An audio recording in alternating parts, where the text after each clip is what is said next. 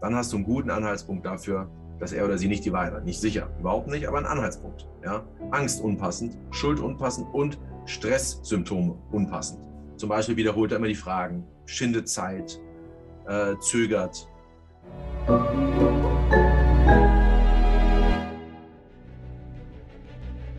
Willkommen bei dem Podcast von Die Köpfe der Genies. Mein Name ist Maxim Mankewitsch und in diesem Podcast lassen wir die größten Genies aus dem Grabau verstehen und präsentieren dir das spannende Erfolgswissen der Neuzeit.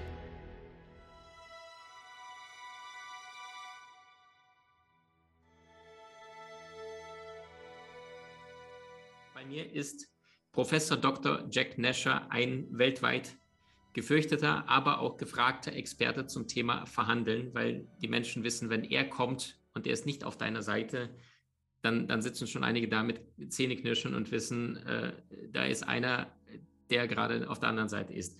Jack, wenn du mal auf deine Karriere zurückblickst, auf all die ganzen Verhandlungen, auf die Tausenden von Stunden, wo du mit Menschen in einem Raum gesetzt, gesessen hast, wo wahrscheinlich die Luft schon raus war, wo es vielleicht auch mitten spät in die Nacht ging. Ähm, was sind so die, die Dinge, die du vielleicht vorher nicht erwartet hättest, also gehen wir mal 20 Jahre zurück in der Karriere und was du vorher vielleicht studiert, gedacht hast und was du in der Praxis erlebt hast, wie es tatsächlich dann vielleicht auch einen anderen Weg nimmt, was du so nicht gedacht hättest. Vielleicht manchmal aber auch äh, sanfter es geendet hat, als du es dir vielleicht vorgestellt hättest oder härter. Also, was äh, mich überrascht hat, meine, eine meiner ersten wirklich großen Warnungen, wo es um ein paar hundert Millionen ging, da kam ich in den Raum, es war in den USA, äh, kam in den Raum mit dem CFO, der hat mich mitgenommen, der Chief Financial Officer. Und äh, ich bin durch den Raum gegangen und es waren äh, 20 Leute in der Verhandlung, also wirklich riesig. Es ging um sehr viel Geld. Und ähm, die Hälfte der Leute, ich habe auf die Rechner geschaut, weil ich von, von, hinten reingekommen bin, waren auf Facebook oder irgendwer irgendwie Sport gesehen. Und ich konnte es nicht fassen, ja, weil ich dachte mir, es geht um so viel, das ist so wichtig, wie ist das möglich? Und da habe ich sehr, sehr schnell gemerkt, dass eigentlich, wenn es, die, die Verhandlung ist sehr gut gelaufen, muss ich dazu sagen. Sehr professionell, sehr gut. Und da habe ich wirklich gelernt, dass wenn man eigentlich, wenn es einem eigentlich ziemlich wurscht ist, weil es nicht das eigene Geld ist, dann verhandelt man besser. Diese gleichen Leute, wenn sie zu Hause fahren hätten über ein Fahrrad, hätten sie, wären sie viel verkrampfter gewesen. Da wären sie nicht auf Facebook gewesen, sondern hätten komplett ihre Aufmerksamkeit dem gewidmet und hätten sich komplett reingehangen. Das ist aber nicht unbedingt besser. Und das ist der Witz. Also ich habe gelernt, dass OPM, wie die Amerikaner sagen, Other People's Money. Ja, du arbeitest für eine Firma und das ist ja nicht dein Geld. Ja? Und da hat es etwas viel Spielerischeres. Klar ist dir wichtig, aber come on, ja, es ist ja nicht so wichtig, wie wenn es jetzt dein, auch wenn du nur um eine Schubkarre verhandelst, aber die ist für dich, wie wenn du über 100 Millionen für dein Unternehmen verhandelst. Schön, wenn es für dich wichtig ist, aber noch besser, wenn es dir gar nicht so wichtig ist. Das macht tatsächlich, und das hat mich so völlig verblüfft, die Verhandlung besser, nicht schlechter. Das, was wir also lernen in, in, in Filmen, immer wenn einer, ja, das FBI will den Fall machen, nein, der Polizist, die kämpfen darum und eine will es unbedingt machen, weil seine Frau getötet wurde von dem Bösen. Nein, der sollte auf gar keinen Fall den Fall übernehmen. Das habe ich jetzt gelernt, weil sobald du emotional zu involviert bist in der Sache, wird die Verhandlung schlechter. Und diese Extrembeispiele, wenn du, äh, wenn du jemanden hast und du verhandelst, ist klar, das leuchtet ein, schlecht zu verhandeln, weil du brichst ab, du bist unfreundlich, du bist aggressiv, ist schlecht für die Verhandlung. Aber auch dann, wenn du jemanden liebst, solltest du nicht behandeln. Ja, also zum Beispiel äh, Kidnapping. Dein Kind ist, ähm, ist entführt. Wer ist der schlechteste Verhandler in der Situation? Du, weil du zu emotional bist. Das ist zwar Liebe, aber es ist auch nicht gut. Du machst alles. Du vergisst, dass der Kidnapper ja auch in einer schwierigen Situation ist, weil er das Kind nicht los wird. Wer will das Kind sonst außer dir? Ja, das vergisst du in dem Moment und ein professioneller Verhandler vergisst das nicht und kann eben richtig verhandeln und sagt nicht Ja und Amen zu allem, äh, sondern verhandelt ordentlich. Das heißt, was ich gelernt habe, was mich überrascht hat, weil ich immer dachte, es ist doch super, wenn man richtig involviert ist. Ist doch super, wenn man alles gibt. Nee, es ist besser, wenn du eine gewisse Distanz hast. Und die habe ich. Deswegen bin ich auch viel besser, wenn ich für meine Klienten verhandle, als wenn ich in eigener Sache verhandle. Deswegen sind die meisten Leute schlecht, wenn sie zu Hause verhandeln. Professionelle Verhandler, die über Milliarden verhandeln, richtig gut, zu Hause mit irgendeinem äh, fünfjährigen Analphabeten können sie gar nichts. Ja? Und das ist ja verrückt eigentlich. Ja? Aber das liegt daran, dass sie emotional involviert sind. Und meine Message ist, Emotionen haben in einer guten Verhandlung nichts zu suchen. Weder positive noch negative. Richtig stark. Würdest du dann sagen, so eine Geschichte wie Russland Ukraine-Geschichte, die kann gar nicht funktionieren, weil die Diplomaten wissen indirekt und wenn dein Freund an der Armee gerade ist, dass sie emotional derart involviert sind, dass sie dann eigentlich externe Parteien bräuchten, was sie aber niemals buchen würden, weil die sagen, wer soll denn unser Land besser verteidigen als wir selbst? Und wenn es auf diplomatischer Ebene, also wie siehst du das mit Russland und Ukraine Verhandlungen? Was nimmst du da wahr? Also, ich nehme da wahr, einmal, wir müssen immer verhandeln. Ich meine, jeder Krieg endet mit einer Verhandlung. Warum nicht mit der Verhandlung beginnen? Ja. Wir müssen immer alle Kanäle offen halten und äh, auch Leute wie Brücken, wie zum Beispiel Gerhard Schröder, tatsächlich nutzen, aktiv nutzen. Das ist eine Riesenchance. Ja, und es bringt überhaupt nichts, Leute zu dämonisieren, zu verteufeln. Wir sind bisher mit Russland gut klargekommen und das ist auch gut und das sollten wir auch. Und wir sollten mit allen gut klarkommen und das eher nutzen, um Einfluss zu nehmen, um zu verhandeln. Ja, dieser zu sagen, wir verhandeln nicht mit Terroristen, ist völliger Unsinn. Man verhandelt mit jedem. Man verhandelt auch mit Terroristen. Wenn Terroristen irgendwas in ihrer Gewalt haben, natürlich verhandeln wir mit denen, bevor sie Leute umbringen. Ja, das ist also Unsinn. Ähm, und da musste ich auch, habe ich auch eine Lernkurve gemacht, aber ich habe gesehen, dass am Ende ist es doch eh eine Verhandlung. Je früher wir das machen, desto besser. Mit den Taliban zum Beispiel in Afghanistan. Wie dumm war es, mit denen nicht zu verhandeln? Man hat über ein Jahrzehnt hat man Leu Menschen, Soldaten, äh, Unschuldige sind gestorben, Milliarden sind verschwunden für nichts. Und jetzt muss man doch mit denen verhandeln. Ja. Insofern halte ich das für Unsinn, auch den Verhandlungspartner zu dämonisieren. Denn es gibt nicht nur nicht Teufel, es gibt Menschen, die, die Interessen haben, die Bedürfnisse haben. Und wir müssen wirklich ergründen, was ist dahinter und eine Verhandlung. Verhandlung kann man auch, man kann sehr tough verhandeln. Ja, das heißt, verhandeln heißt nicht sehr wohl, sehr wohl alles, was sie wollen, sondern auf Augenhöhe verhandeln, durchaus sehr hart, aber das müssen wir machen. Ja, ich halte es für eine ganz gefährliche Entwicklung zu sagen, wir dürfen nicht verhandeln, wir müssen jetzt hart bleiben. Das wundert mich, hat mich überrascht. Ja, sogar die Schweiz, die immer neutral ist, hier nicht neutral ist. Sogar bei Hitler war die Schweiz neutral. Ja, das fand ich dann doch etwas, etwas kurios. Mhm, stark. Jetzt sagst du, du kannst hart verhandeln, allerdings ist es gleichzeitig auf Augenhöhe wichtig, den anderen wahrzunehmen. Und du sagtest ja im ersten Gespräch, es geht darum, die Bedürfnisse der anderen Seite wahrzunehmen. Was sind denn so die besten drei, vier, fünf Fragen, wo du sagst, Maxim, also wenn die nicht gefallen sind, dann, dann haben wir noch nicht mal uns Hallo gesagt, weißt du, wo du sagst, das ist das, was ich immer abklopfe und was jeder vielleicht im Alltag auch anwenden kann. Also ich habe immer ein paar generische, also ich habe ein paar Fragen, die ich mir immer vorbereite vor jeder Verhandlung. Es ist für mich auch sehr wichtig, weil ich eigentlich keine Fragen stelle. Ich bin ein sehr wettbewerbsorientierter Verhandler, was seine Vorteile hat. Das hatte mich den Vorteil, dass ich eigentlich nichts dagegen habe gegen Konfrontation. Das ist gut für einen Verhandler. Ich habe nichts gegen ein Nein. Ich habe auch kein Problem mit taffen Verhandlungen und danach irgendwie ein Bier trinken zu gehen. Das macht mir gar nichts aus. Aber es hat auch Nachteile. Das hat eben den Nachteil, dass mir eigentlich die Bedürfnisse von anderen, überhaupt Empathie, sind für, für mich eigentlich Fremdworte, ja, was meine Natur angeht. Ich muss also gegen meine Natur arbeiten, weil das schlecht ist für die Verhandlung. Das heißt, ich habe mir jetzt einfach angewöhnt, wenn ich verhandle. Meine erste Frage ist fast immer, was ist dir wichtig? Was ist dir hier eigentlich wichtig? Und dann bereite ich mir immer Fragen vor, die meine Annahmen, wir haben immer Annahmen in der Verhandlung, über das, was der andere wirklich will, in Frage stellt. Weil ich weiß nicht, ob das stimmt, was ich denke. Ja, sehr oft erlebe ich bei Verhandlungsberatungen, ich sage, was, was wir vorbereiten und die sagen, ah, wenn wir das sagen, dann sagen die das. Ja, die, ich weiß schon, was die sagen, die sagen das und das. Moment, frag doch erstmal. Nee, nee, nee, brauche ich gar nicht fragen, ich weiß schon. Das ist natürlich Unsinn, ausgemachter Unsinn. Und deswegen stell erstmal all deine Annahmen in Frage und höre zu. Ja, höre offen zu, das ist gar nicht so leicht. Das hatten wir ja schon im ersten Interview, was dieses offene, eben aktive Zuhören und offene Fragen angeht. Mhm, sehr stark. Jack, was würdest du sagen? Wie enttarnst du Lügner oder Menschen, die dir in der Verhandlung das eine sagen, allerdings du jetzt schon merkst, irgendwie, da ist irgendwas unrund? Also gibt es irgendwelche Tricks, Kniffe, Möglichkeiten, um zu merken, ist da einer, der die Wahrheit spricht oder ist das etwas, was daher von Haaren gezogen ist? Ja, also ähm, ich habe ja zwei Bücher zum Thema Lügen entlarven äh, geschrieben, durchschaut und entlarvt, wobei es bei, also durchschaut eher um Lügenanzeichen. Ich sehe, gucke jemanden an und sehe, ob, ob er oder sie lügt. Bei entlarvt da ist alles von durchschaut auch drin, aber da geht es auch um Fragetechnik, weil ich gemerkt habe, eigentlich sind Fragetechniken der Schlüssel. Es ist sehr schwer, einfach nur Mikroausdrücke oder so zu sehen. Was sehr wirksam ist, also wenn ich jetzt nur kurz ähm, Zeit habe, jemandem zu erklären, wie du siehst, ob jemand die Wahrheit sagt oder nicht. Was sehr wirksam ist, ist einmal Angst und Schuld festzustellen, ohne dass es einen Grund dafür gibt. Also wenn einer ängstlich wirkt, schuldig wirkt, also Schuldgefühle hat, sieht aus wie Trauer, und es ist unpassend, dann hast du einen guten Anhaltspunkt dafür, dass er oder sie nicht die Wahrheit hat. Nicht sicher, überhaupt nicht, aber ein Anhaltspunkt. Ja? Angst unpassend, Schuld unpassend und Stresssymptome unpassend. Zum Beispiel wiederholt er immer die Fragen, schindet Zeit, äh, zögert, solche Sachen. Ja? Also Angst, Schuld, Stress, unpassend. Das heißt, wenn es eine stressige Situation ist, dann, okay, fühlt er halt Stress. Wenn es eigentlich, wenn wir am Abgrund irgendwo stehen, natürlich zeigt er Angst. Aber wenn du eigentlich keinen wirklichen Grund siehst dafür, dass er jetzt irgendwie Angst zeigen soll oder Schuld oder Stress und er sieht es trotzdem oder er, er zeigt es trotzdem, dann hast du einen guten Anhaltspunkt dafür. Und die Devise ist, die Vernehmer immer sagen, lass ihn lügen. Das heißt, mach, also stell weitere Fragen, hake nach mach, und es wird immer schwieriger und schwieriger für den Lügner, weil er muss ja immer überlegen, oh Gott, passt das noch zu dem, was ich vorher gesagt habe? Ist das noch plausibel? Und das führt natürlich zu extremem Stress. Und je schwieriger es für ihn oder sie wird, desto stärker werden die Anzeichen. Also, lass ihn lügen.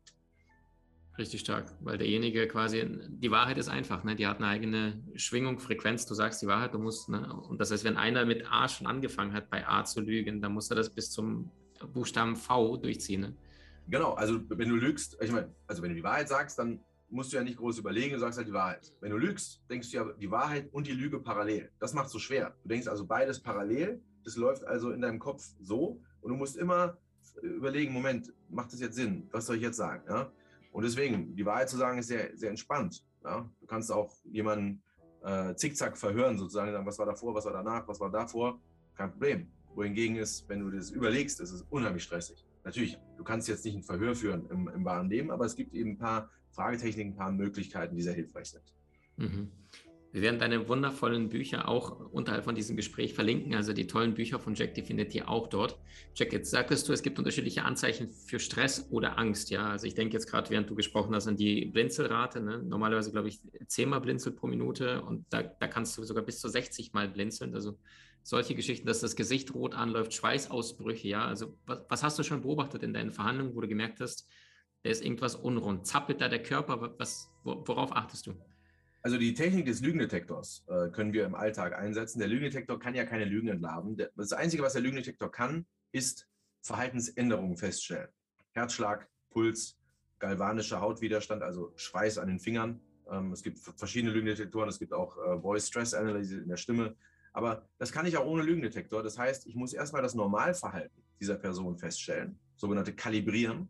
Wie redet der oder die? Ich führe Smalltalk. Und dann bei gewissen Themen gibt, gibt es da Abweichungen von dem Normalverhalten. Wie er guckt, wie sie guckt, wird auf einmal nervös, typischerweise eben Angst, Schuld und Stress. Aber das muss gar nicht sein. Es kann auch was ganz anderes sein. Es kann sein, dass sich immer kratzt oder nicht kratzt oder die ganze Zeit kratzt und dann aufhört sich zu kratzen. Verhaltensänderung. Ja, das ist im Prinzip das und jeder hat was anderes. Es gibt nicht einen, also sich an der Nase kratzen hat, hat gar nichts zu bedeuten beispielsweise. Ja.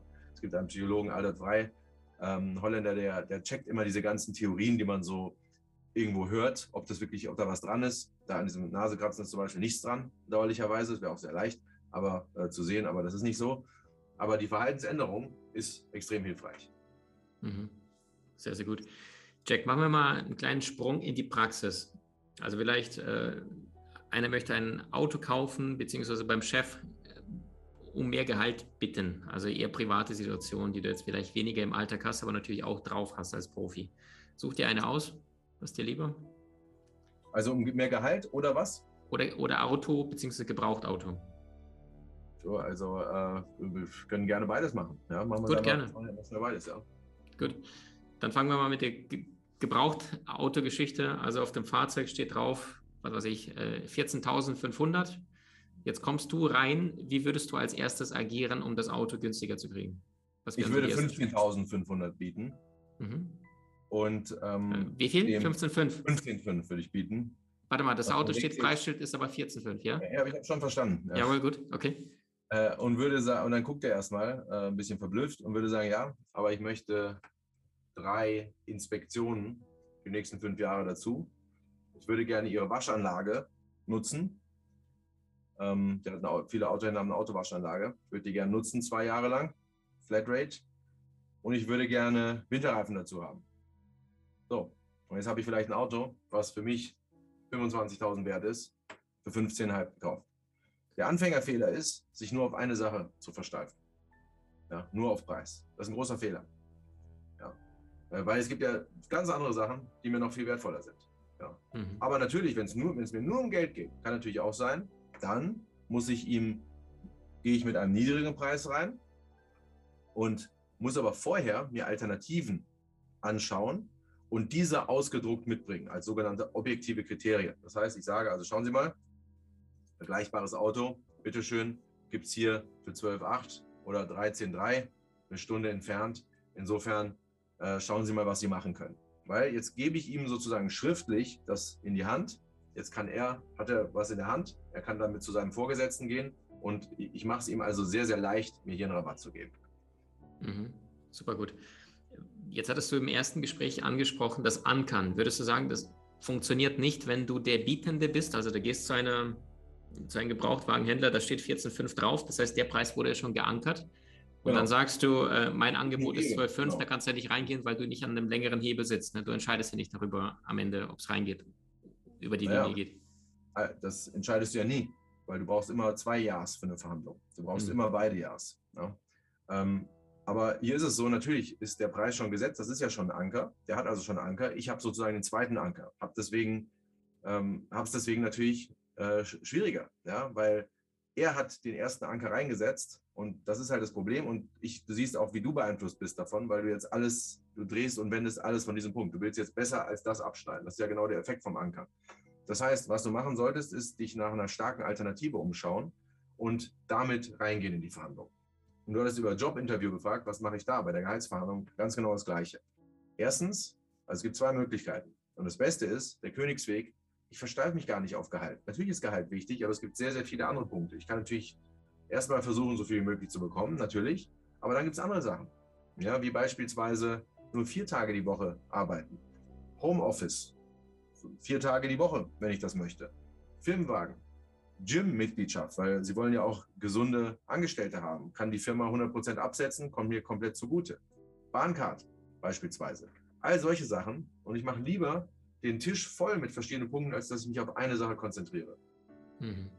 Und wenn es aber um Geld geht, ganz genauso, dann gehe ich in die Verhandlung mit einer für mich sehr guten Zahl. Aber ich muss diese Zahl untermauern. Das heißt, wieder komme ich ausgedruckt mit, hier, bitteschön, ich habe mal geguckt auf Glassdoor oder monster.de oder Fokus äh, Gehaltsliste. Schauen Sie mal, das erscheint mir plausibel. Jetzt habe ich den Anker auf dem Tisch von ihm in seiner Hand. Jetzt kann er, sie, das seinem ihrem äh, Chef, Chefin zeigen und hat wieder was. Das sind die zwei Wege. Also erstmal Königsweg. Ich gehe weg von dieser einen Sache und versuche einen großen, schönen Deal für uns beide zu machen. Und wenn es nur, wenn, wenn mir Preis aber extrem wichtig ist, oder ich kann auch beides hintereinander machen. Das ist natürlich auch eine Möglichkeit. Wenn es dann nur um Geld geht, dann komme ich und untermauere es mit einem sogenannten, wie wir es nennen, objektiven Kriterium und begründe meinen Anker schriftlich. Wunderbar. Jack, was würdest du sagen? Gibt es unterschiedliche Phasen einer Verhandlung? Ähm, vielleicht die Vorbereitung, vielleicht bei der Begegnung? Also wie, wie läuft so etwas ab? Äh, ja, es gibt fünf Phasen. Also wir, jeder kann das irgendwie in seine Phasen fassen. Wir haben es in fünf Phasen gepackt. Erstmal die Reflexion muss mich fragen, was will ich eigentlich? Und das ist sehr wichtig, gerade wenn ich in einem Team verhandle, weil sehr oft äh, ziehen Leute an unterschiedlichen Strängen. Ja? Wir haben also einen von der Fachabteilung, einen von äh, der IT, einen von Finance und die wollen alle was anderes. Und ich muss also erstmal wissen, was wollen wir eigentlich, weil sonst ist es eigentlich schlecht in der Gruppe zu verhandeln, weil mir immer einer reinquatscht. Ja? Reflexion erstmal. Zweitens, die Vorbereitung im engeren Sinn. Ich muss überlegen, was sind meine Alternativen? Was ist mein Anker? Was ist mein objektives Kriterium? Dann gehe ich an den Tisch. Phase 3 ist am Tisch, nämlich ich will erstmal freundlich sein. Ich, ich stelle ganz viele Fragen. Was ist dir wichtig? Ich möchte Wert schaffen für uns alle. Ich will einen super Deal machen für uns alle. Was sind deine Interessen? Wie kann ich die, was ist gut für dich? Was ist wertvoll für dich, billig für mich? Und umgekehrt. Was ist wertvoll für mich, was billig für dich ist, was du geben kannst? Wir machen den Tisch voll. Phase 4, Wert aufteilen. Jetzt muss dieser Tisch aufgeteilt werden. Und jetzt wird es ein bisschen tricky. Jetzt benutze ich eben diese verschiedenen Mind-Hacks wie Hyperbolic Discounting, Prospect Theory, all diese wirklich Mind-Hacks, die sehr sagen wir mal, subtil sind und sehr klug zu meinen Gunsten. Und dann kommt das Finale, das Closing, wenn ich den Sack zumache. Hier kann man unheimlich viel Fehler machen ähm, und hier gibt es unheimlich tolle Methoden, eben den Abschluss herbeizuführen, wenn der andere noch nicht so ganz sicher ist ja, wie zum Beispiel der Welpen-Close oder der Zuckerguss-Close, Wenn es kurz davor ist, Sack zu. Das sind die fünf Phasen der Verhandlung, so wie wir sie definiert haben. Man kann sicher auch in sechs Phasen oder sieben Phasen oder vier aufteilen, aber das ergibt großen Sinn für uns und das ist das, was wir eben machen in unseren Trainings und unseren Verhandlungsvorbereitungen. Jack, vielen, vielen Dank. Bevor ich jetzt 106.000 E-Mails bekomme, äh, Maxim, was ist Welpen oder Zuckerguss Close? Magst du mal ein bisschen was erzählen? Und, und vielleicht auch gleich hinterher eine Geschichte, wo du gemerkt hast, äh, taffe Verhandlung, Tage gedauert, alles in Butter und dann am Ende gab es diesen einen Fehler und dann kam das Closing nicht zustande. Also vielleicht da auch nochmal Praxis. Ja, ja, genau. Also es gibt viele Closes und es sind jetzt nur zwei von, von, von zahlreichen. Der äh, Zuckerguss-Close ist einmal, wenn einer noch ein bisschen unsicher ist, dass du dann ein bisschen Zuckerguss nochmal auf den Kuchen machst, in Form von einem ganz, ganz, ganz Kleinigkeit, wie zum Beispiel, gibt aber noch eine Kiste Bier, wir sind ja aus München, eine Kiste Augustiner noch dazu. Und du kannst nicht glauben, wie viele Deals wegen solchen Lappalien tatsächlich am Ende noch zustande gekommen sind. Ja? Oder es gibt noch eine Tafel Schokolade, hier wir sind aus der Schweiz, gibt noch einen Korb voll Schokolade dazu. Ah, okay. Lächerlichkeit. Ja, es ging um, um Millionen Deals und es geht um eine Kiste Bier, wo man sagt, das ist völlig absurd. Und doch funktioniert es manchmal. Du kriegst das Auto, komm, du kriegst noch Fußmatten mit Initialen dazu. Initialen? Ja, komm. Ja, und die gibt es bei eBay für, weiß ich nicht, 40 Euro oder so. Das ist lächerlich. Aber es geht nicht um die Größe des Entgegenkommens, sondern um den Zeitpunkt. Ganz kurz davor, sagt, okay, komm, fantastisch, Zuckerguss close. Welpen close. Welpen close heißt, du machst aus einer großen Entscheidung eine kleine Entscheidung. Jemand überlegt, zögert, ob er den Deal eingehen soll, ob er was von dir kaufen soll oder was auch immer überlegt und sagt, nee, irgendwie nicht. Und dann sagst du, hey, Moment, du musst jetzt nicht entscheiden, ob du das Haus kaufst oder so, weißt du was? Also Makler machen das zum Beispiel. Triff doch einfach mal den Verkäufer persönlich. Geht einfach mal einen Kaffee trinken, ich glaube, ihr versteht euch gut und ich glaube, es ist einfach mal interessant überhaupt, einfach mal so, ganz unverbindlich. Und wie häufig gab es schon Deals, nachdem man sich einfach nur getroffen hat? Ja, wo man sagt, es ist doch keine große Sache. Ja, mein Neffe zum Beispiel. Ich habe ihm empfohlen, bewirb dich doch mal an dieser einen Uni. Und er sagte, nee, da ist irgendwie da gibt es nicht, der klettert gern, da gibt es keine Kletterhalle. Aber ich sage, weißt du was? Du musst doch jetzt gar nicht entscheiden. Bewirb dich einfach und dann kannst du immer noch entscheiden. Und das hat er dann gemacht und auf einmal wollte er. Weil du machst erstmal diesen kleinen Schritt, weil die Leute haben Angst vor einem großen Schritt. Also du machst aus einer großen Entscheidung eine kleine Entscheidung. Warum heißt es Welpenclose? Weil Tierhandlungen in den USA das gerne so machen. Die sagen, ach, den Hund, Sie müssen sich jetzt gar nicht entscheiden, ob Sie den wollen. Wissen Sie was? Nehmen Sie ihn einfach mit. Hier, das Wochenende am Montag können Sie ihn zurückbringen naja, und die meisten behalten ihn natürlich, weil man kann, das ist viel schwieriger, nach, nachdem man ihn hatte, diesen Hund wieder zurückzugeben. Ja, die Familie hat sich schon gewöhnt, die, die Kinder lieben ihn und dann ist es schwer. Deswegen heißt es Puppy Dog Close oder Welpen Close, eine sehr, sehr effektive, schöne Methode, eben aus einer großen Entscheidung eine kleine machen. Die Leute sagen, ach so, das kann ich schon machen und dann sind sie drin. Super stark. Jack, und vielleicht noch eine Geschichte, wo du gemerkt hast, äh, auf den letzten Metern hat es eine vielleicht gerissen und warum? Erinnerst du dich mal an der Geschichte? Also es sah sehr, sehr gut aus und dann am Ende hat einer vielleicht zu viel gefordert oder irgendwie ein Abbruch stattgefunden hat, den du nicht oh ja. kommen sahst. Ja, ja, oh ja. Also das passiert manchmal und manchmal kann man es retten, manchmal kann man es nicht retten. Meine letzte Verhandlung war Immobiliendeal, äh, bei dem alles klar war. Es ging also um Finanzierung, zweistelligen Millionenbereich, war alles äh, eigentlich geklärt. Äh, es war also nur noch äh, eigentlich eine, eine, Formsache, also beziehungsweise wurde sogar schon überwiesen, dann wurde aber zurücküberwiesen, weil man sagte, oh, der Revisor hat gesagt, wir müssen das noch formal, muss der Vorstand einmal noch tagen, obwohl alle schon einverstanden sind. Und dann, zwei Wochen später, war die Sache geplatzt. Man hat gewartet, auf einmal war die Sache geplatzt. Warum? Weil bei den Unterlagen irgendwo ein Mietvertrag war, der nicht übereingestimmt hat mit der Liste. Und da gab es wohl zwei, drei, äh, weil die, die Liste war nicht ganz aktuell. Ja? Und da haben die gesagt, nee, also da haben wir keine Vertrauensgrundlage. Da ist tatsächlich wegen sowas der Deal geplatzt. Und manchmal passiert das. Ein Haar in der Suppe und die ganze Sache bricht zusammen. Manchmal kann man es retten und manchmal kann man einfach nichts machen. Und das tut natürlich verdammt weh. Ja. Mhm. Und das war jetzt letztens, das tut sehr weh. Ja. Weil alles andere gut war, aber so ist das halt manchmal. Ja. Und wieder kann man sagen, wir haben alles gegeben, wir haben alles getan. Wenn es nicht geht, geht es nicht. Aber es tut wirklich weh. Mhm. Also das, das, berühmte Haar in der Suppe, wie du sagst, oder der Unterschied zwischen einem Sternekoch und einem guten Koch, ne, das sind immer die Milligramm, diese winzig kleinen Dinge. Äh, Jack, letzte Frage. Wie kann ein Mensch seine Glaubwürdigkeit steigern, egal ob jetzt ein wichtiges Gespräch mit einem Kunden, ein Bewerbungsgespräch oder ähnliches? Also wirklich, gibt es da bestimmte Hacks, wo du wirklich sympathischer, selbstbewusster auftrittst und auch die Menschen dir unbewusst mehr vertrauen? Ja, gibt es durchaus. Eine Methode ist beispielsweise, du machst dir selbst Commitments und führst sie aus. Beispielsweise, du sagst, also, ich rufe sie morgen um 12 Uhr an. Wann rufst du an? Um Punkt 12 Uhr. Und dann sagst du, ich schicke Ihnen bis 14 Uhr schicke ich Ihnen etwas und du schickst Ihnen um 13.58 Uhr etwas. Das, sind, das ist ein Trick. Das heißt, du gibst ein Commitment ab mit einer klaren Uhrzeit und machst es ganz genau. Weil Menschen klammern sich an solche Strohhalme und sie haben dann den Eindruck, oh, das ist eine vertrauenswürdige Person. Du könntest sie natürlich theoretisch komplett über den Tisch ziehen danach, aber der Eindruck ist, dass du vertrauenswürdig bist, indem du eben ein ganz klares Commitment abgibst und hundertprozentig, sogar 110-prozentig deliverst. Ja, das ist ein kleiner Hack. Mhm. Würdest du sagen, bestimmte Farben, also ich weiß zum Beispiel, dass äh, die beliebteste Farbe der Welt äh, ist ja die Farbe Blau, offiziell von den Menschen gewählt worden. Ähm, dass du jetzt vielleicht bei bestimmten, oder Barack Obama, als er Präsident war, immer wieder bei wichtigen Entscheidungen hat er diese, diese weinrote Krawatte angezogen, ja, weil welchen Wein pflückst du ja? Den weinroten, den, den, der für die Reife steht, vielleicht nicht, nicht die grünen, äh, babygrüne Krawatte oder so ein helles Grün, sondern Weinrot, weil es die Glaubwürdigkeit vielleicht unterstreicht. Also ähm, hast du bestimmte Dinge schon mal beobachtet, dass vielleicht jemand durch diese unbewusste Verhaltensweisen an Glaubwürdigkeit gewonnen hat in einer deiner Verhandlungen, wo du zu Beginn gedacht hast, oder auch die ganzen Beteiligten, ja gut, der, der wird jetzt hier am Tisch nicht so viel zu sagen haben und jemand positiv überrascht hat durch solche Dinge?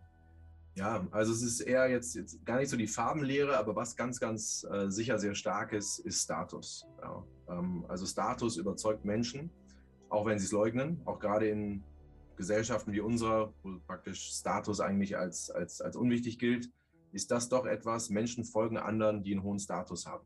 Ist natürlich in jeder Welt anders. Ne? Bei Kreativen ist Status vielleicht irgendwie irgend, irgendwelche Sneakers, die gerade, also muss nicht jetzt jeder im Dreiteiler mit Krawatte und Einstecktuch, das ist eher lächerlich, sondern äh, eben auf die Situation bezogen, was einen hohen Status hat. Ja. Und das hat nach wie vor einen sehr, sehr großen Einfluss. Ob die Krawatte nur rot oder blau ist, äh, das ist mir nicht ganz, äh, also das, diese Farbenlehre ist mir nicht ganz schlüssig äh, bisher, aber äh, da gibt es sicher auch irgendwelche Korrelationen, aber dass insgesamt sich, man sich überlegt, alles, was einen umgibt, sollte mit Bedacht gewählt sein, weil es spricht für dich oder es spricht gegen dich. Und das solltest du beachten. Also alles um dich herum schwingt mit, gemeinsam mit deiner Botschaft, die du dann rausbringst. Ne? So ist es. Sehr, ja. sehr gut. Es sollte harmonisch sein. Weil wenn das nicht harmonisch ist, dann hat der andere das Gefühl, irgendwas stimmt ja nicht. Super gut. Jack, wir kommen zu Abschlussfragen. Das heißt, das sind sehr, sehr kurze Fragen, sehr, sehr kurze Antwort. Was war der beste Ratschlag, den dir jemals gegeben worden ist oder vielleicht ein Satz im Buch oder Podcast, was du mal gehört hast? Also ich habe vieles Gute gehört, äh, viele, gute Ratschläge gehört, aber ich denke, jeder ist seines Glückes Schmied. Ähm, das finde ich sehr gut, ja, dass, dass, dass du eben die Kontrolle hast und nicht dich als Opfer der Gegebenheiten siehst. Denn siehst ja auch bei erfolgreichen Menschen, die immer wieder, wenn du äh, siehst, was die alles äh, durchgemacht haben teilweise. Es wirkt dann immer, wenn alles gut ist, dann weiß jeder Bescheid aber diese ganzen, ähm, diese ganzen äh, Ups and Downs, die vergisst man gern. Und das ist eine Sache, dass du eben das selbst entscheiden kannst. Ja, dass einfach wirklich erfolglose Menschen Meister in Ausreden sind und erfolgreiche Meister in Lösungen. Das ist einfach eine Sache, die, die sehe ich immer mehr und die motiviert mich dann auch immer mehr, dass ich sage, wenn irgendwas nicht klappt, dann bin ich selber schuld. Ja. Sehr stark. Die nächste Frage ist, was bedeutet für dich Glück, Erfolg oder Erfüllung in einem Satz?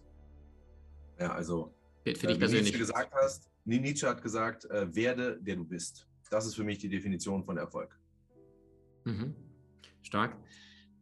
Mal angenommen, du würdest beim größten TV-Event, das ist aktuell das Super Bowl, äh, statt Shakira oder Jennifer Lopez würde Jack Nasher sprechen. Du könntest die ganze Welt erreichen und ihnen vielleicht so drei Botschaften mitgeben von dem, was du in diesem Leben praktisch gelernt, verstanden hast, warum du auch so ein Riesenerfolg äh, weltweit geworden bist mit deinen Büchern, mit deiner Arbeit. Was wären so die drei größten Learnings deines Lebens, um den Menschen, die weltweit zuhören, an TV-Sendern sitzen, mitzugeben? Ja, okay. Also ich weiß nicht, ob ich das musikal, also vielleicht kann man das als, als Song, ähm, das wäre dann vielleicht noch ein bisschen unterhaltsamer. Aber ähm, was ich ähm, empfehlen würde, ist erstmal, ähm, mhm. also ich denke, wenn du, wenn du deine, die Talente, die du hast, auch wenn du nicht für eine Sache brennst, ja, gibt es vielleicht ein, zwei oder sogar drei Sachen, die dich interessieren. Und wenn du diese Sachen kombinierst, dann hast du im Prinzip etwas, was sehr wenig andere haben. Es ist die Kombination von Fähigkeiten, die dich wirklich gut macht. Ja, du kannst schreiben und kochen, dann schreib Kochbücher. Da gibt es nicht so viele. Gibt es schon viele, aber es gibt viel weniger als welche, die nur schreiben oder die nur kochen. Ja? Äh, wenn du eben gerne unterrichtest und Handballer bist, dann kannst du Handballcoach äh, werden. Also was ich meine ist, wenn du deine Talente kombinierst, ja, also ich kann zum Beispiel schreiben lesen und reden. Und das kombiniere ich. Das ist das, was ich mache, eben bezüglich Verhandeln. Und finde ein Thema, ähm, also finde dann eine Sache, in der du dich wirklich sehr, sehr spezialisierst. Weil wenn du dich in etwas spezialisierst, kann dir keiner das Wasser reichen. Ja, das ist etwas, was, was sehr, sehr schön ist. Also einmal diese Kombination und dann diese völlige Spezialisierung. Ich bin jetzt in einer Sache so drin zum Thema Verhandeln. Es gibt niemanden, also so gut wie niemanden, mit dem ich mich auch nur auf Augenhöhe unterhalten kann über das Thema. Was hart, was, das ist äh, hart zu sagen und das klingt wirklich großkotzig, aber das ist einfach so, weil ich mich so sehr mit diesem einen Thema beschäftige. Das eine Kombination ist von Sachen, die ich, äh, die, die ich mag und ich kann eben darüber reden, ähm, lesen und schreiben. Und Verhandeln an sich ist ein Thema, also genau die Schnittstelle zwischen Psychologie, Wirtschaft, Jura, also die Sachen, die sozusagen mein akademischer Background sind. Und das, diese Schnittstellen zu finden und die zu kultivieren, das würde ich empfehlen. Richtig stark. Jetzt hast du gesagt, Schnittstellen, kombiniere deine Talente, geh aber auch gleichzeitig spitz, ja. Also Meisterschaft erreichst du ja mit der Zeit, so wie du ja aber tausende von Stunden investiert hast, um da wirklich herausragend zu werden. Hast du noch einen dritten Tipp, die dritte Botschaft? Nein. Ich habe lange überlegt, das, das war es jetzt. Also ich habe keinen Super. Tipp, der gleichwertig ist, ja. Super gut. Das ist auch ein, eine wundervolle Eigenschaft. Ihr seht von starken Persönlichkeiten auch zu sagen, ich spüre diese zwei und dann sage ich auch diese zwei. Jack, vom ganzen Herzen danke für deine Zeit. Danke für das Aufklären der Menschen, ja, dass sie nicht jeder seinen Willen durchboxen muss, sondern hab erstmal ein offenes Ohr ne, und vielleicht auch ein offenes Herz ein Stück weit und verstehe dein Gegenüber, bevor du die ganze Zeit nur laut schreist und, und durchboxst. Danke für deine Zeit, für deinen Mut, für dein Aufklären, für deine sensationellen Bücher. Verlinken wir alles unterhalb von diesem Interview. Du hast bei uns das letzte Wort. Ja, also vielen Dank äh, für, dein, also für deine Zeit, vielen Dank für euer Interesse. Das ehrt mich ähm, und das ist keine Selbstverständlichkeit, das weiß ich. Danke.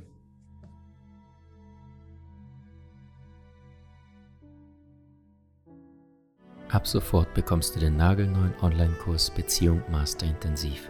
Lerne die Geheimnisse der glücklichsten Paare der Welt und verbessere noch heute deine Beziehung unter www.maximankiewicz.com.